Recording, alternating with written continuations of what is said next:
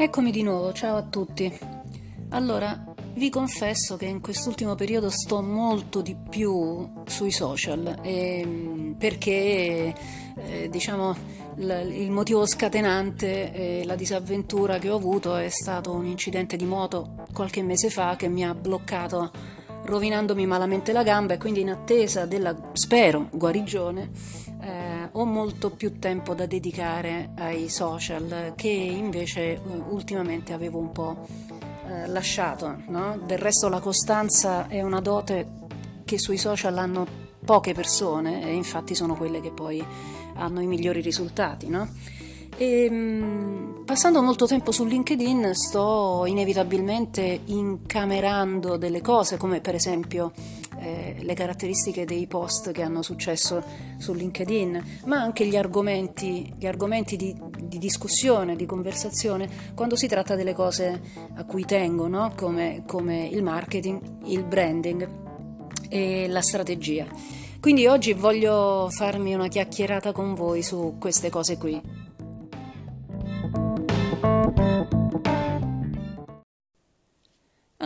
Prima cosa che ho notato è la difficoltà di definire a parole eh, questa entità eh, per lo più considerata astratta, intangibile, ed è un errore, eh, ve lo dico, eh, che è il brand. La difficoltà di trovare una definizione condivisa di brand. Ma accanto a questa eh, difficoltà c'è anche un errore tipico che facciamo noi consulenti di branding quando vogliamo dimostrare ad un cliente l'importanza di avere un brand, l'importanza di gestire un brand, finiamo sempre col fare i soliti, pochi, classici e scontati esempi, come per esempio se vedi la mela, eh, allora sei disposto a pagare molto di più per un, eh, per un, per un computer o per, un, o per uno smartphone. Eh, oppure se vedi la forma di quella bottiglia sai immediatamente che è Coca-Cola.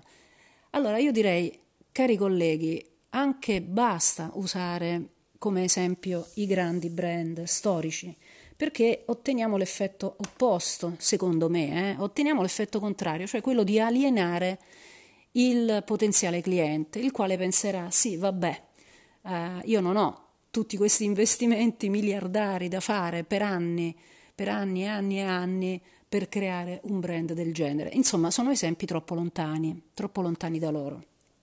Per me invece si possono trovare ottimi esempi di costruzione di brand anche da noi, eh, intanto qui vicino, intanto in Italia, eh, ma persino siccome il criterio è la rilevanza, eh, io posso darvi come esempio di brand anche l'hamburgeria vicino casa che fa delle ottime iniziative, oltre ad avere degli ottimi panini gourmet, oltre ad avere degli ottimi hamburger e delle ottime materie prime, racconta le cose anche in una maniera molto interessante, intrigante. Si è creato un'app, si è creato una mailing list a cui manda le promozioni della settimana, ma soprattutto si è creata un'immagine di qualità e di community come se ci fosse un pubblico, un audience, ma un, meglio direi un gruppo di amici che riceve regolarmente le loro novità e le loro offerte. Questo è già fare branding. Eh, ho visto un post, per esempio, su, eh, su, LinkedIn, sempre di una persona che diceva: Ma basta, ho fatto un sacco di corsi di storytelling, a me questo storytelling a tutti i costi non mi convince. Eh, per esempio, guardate questa idea che è andata nell'ultimo Super Bowl, eh, secondo me spacca, è fortissima, eh, secondo me si fa molto più eh, branding e vendite così che non imbarcandoci ogni volta nel viaggio dell'eroe. E ti capisco, e hai ragione, e hai ragione. Il problema qual è? Il problema è che si sta facendo una confusione tra quella che è la brand story, cioè l'idea di fondo, eh, il racconto del brand, non intesa come eh, narrativa, ma prima, un passo prima, a monte, intesa come idea di comunicazione di fondo che il brand ha e che rappresenterà in tutte le sue esecuzioni. Queste esecuzioni possono essere una volta uno storytelling articolato ed emotivo, una volta un flash con poche immagini, un'altra volta una newsletter, un'altra volta un altro touch point.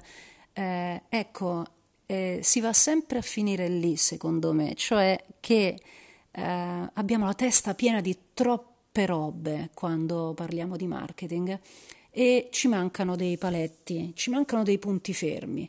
Quindi se io ti dico che la brand story è un concetto che trasforma la tua proposta di valore grazie ad un insight in un racconto della tua promessa, se ti dico che la brand story serve a raccontare al mondo la tua promessa, questa è una cosa. Se ti dico che lo storytelling è un modo, una delle possibili tecniche narrative, è una narrativa con cui tu poi vai ad eseguire quell'idea creativa, allora magari ti sto aiutando a capire che lo storytelling non è necessario che tu lo abbia sempre come un condimento no? che devi mettere sempre perché c'è stata la moda dello storytelling e quindi tutti quanti a fare storytelling. Ecco, questi sono i fenomeni in atto e sono tanti, sono continui, sono costanti, è un po' come arginare un mare, no? Mi è impossibile, mi è impossibile eh, mettere un freno a questa deriva infinita di post, di marketing, di strategia e di storytelling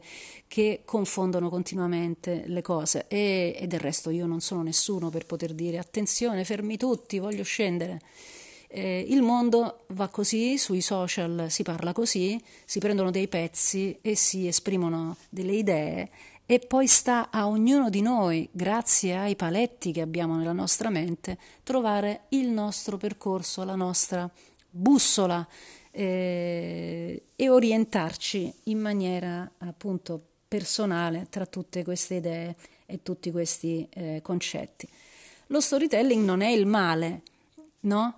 Posso dirvi per esempio che è grazie allo storytelling che ho scoperto un posto a Roma che è specializzato in mezcal. Il mezcal è un distillato messicano e ce ne sono tantissime varietà e questi ragazzi mi raccontavano sul loro sito i viaggi bellissimi che hanno fatto girando tutto il Messico alla ricerca dei produttori artigianali di mezcal.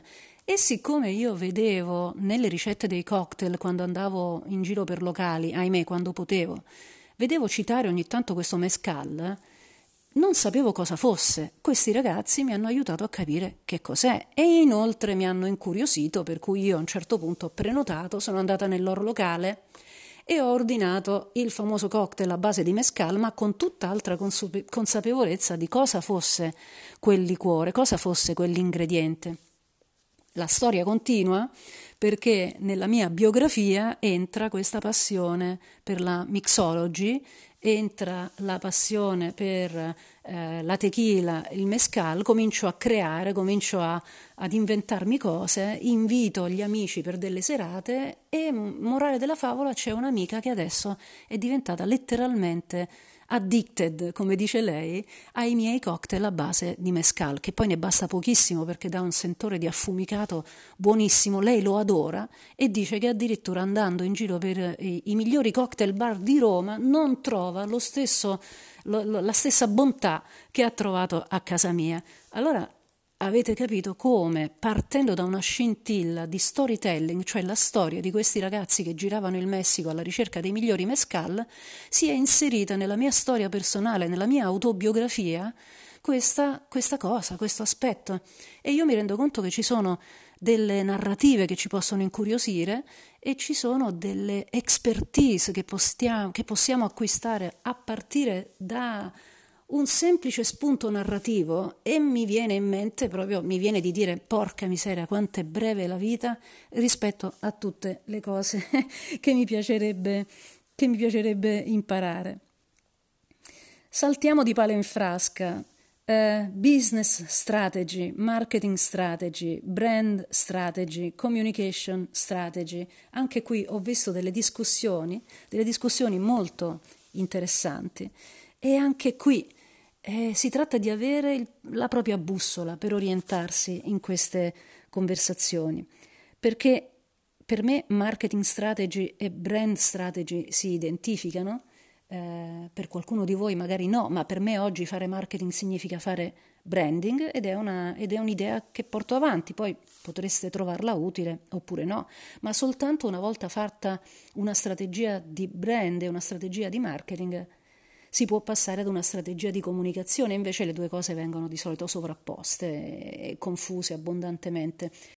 E, ma a monte di tutto ciò, vedevo in una discussione oggi, c'è una strategia di business, quindi se non si è risposto alle domande fondamentali su dove deve andare il business, è inutile fare una strategia di marketing ed è inutile fare una strategia di, di comunicazione. E allora business coach, personal coach, la sovrapposizione che c'è anche tra fare business e avere degli obiettivi di crescita personale. Per me il business è una cosa diversa dalla crescita personale, tant'è vero che se lavori per un'azienda puoi con soddisfazione lavorare per un'azienda e tuttavia continuare ad avere i tuoi obiettivi di crescita personale, la tua persona non si identifica necessariamente con quell'azienda, invece sembra che ultimamente le cose stiano andando molto in questa, in questa direzione qua.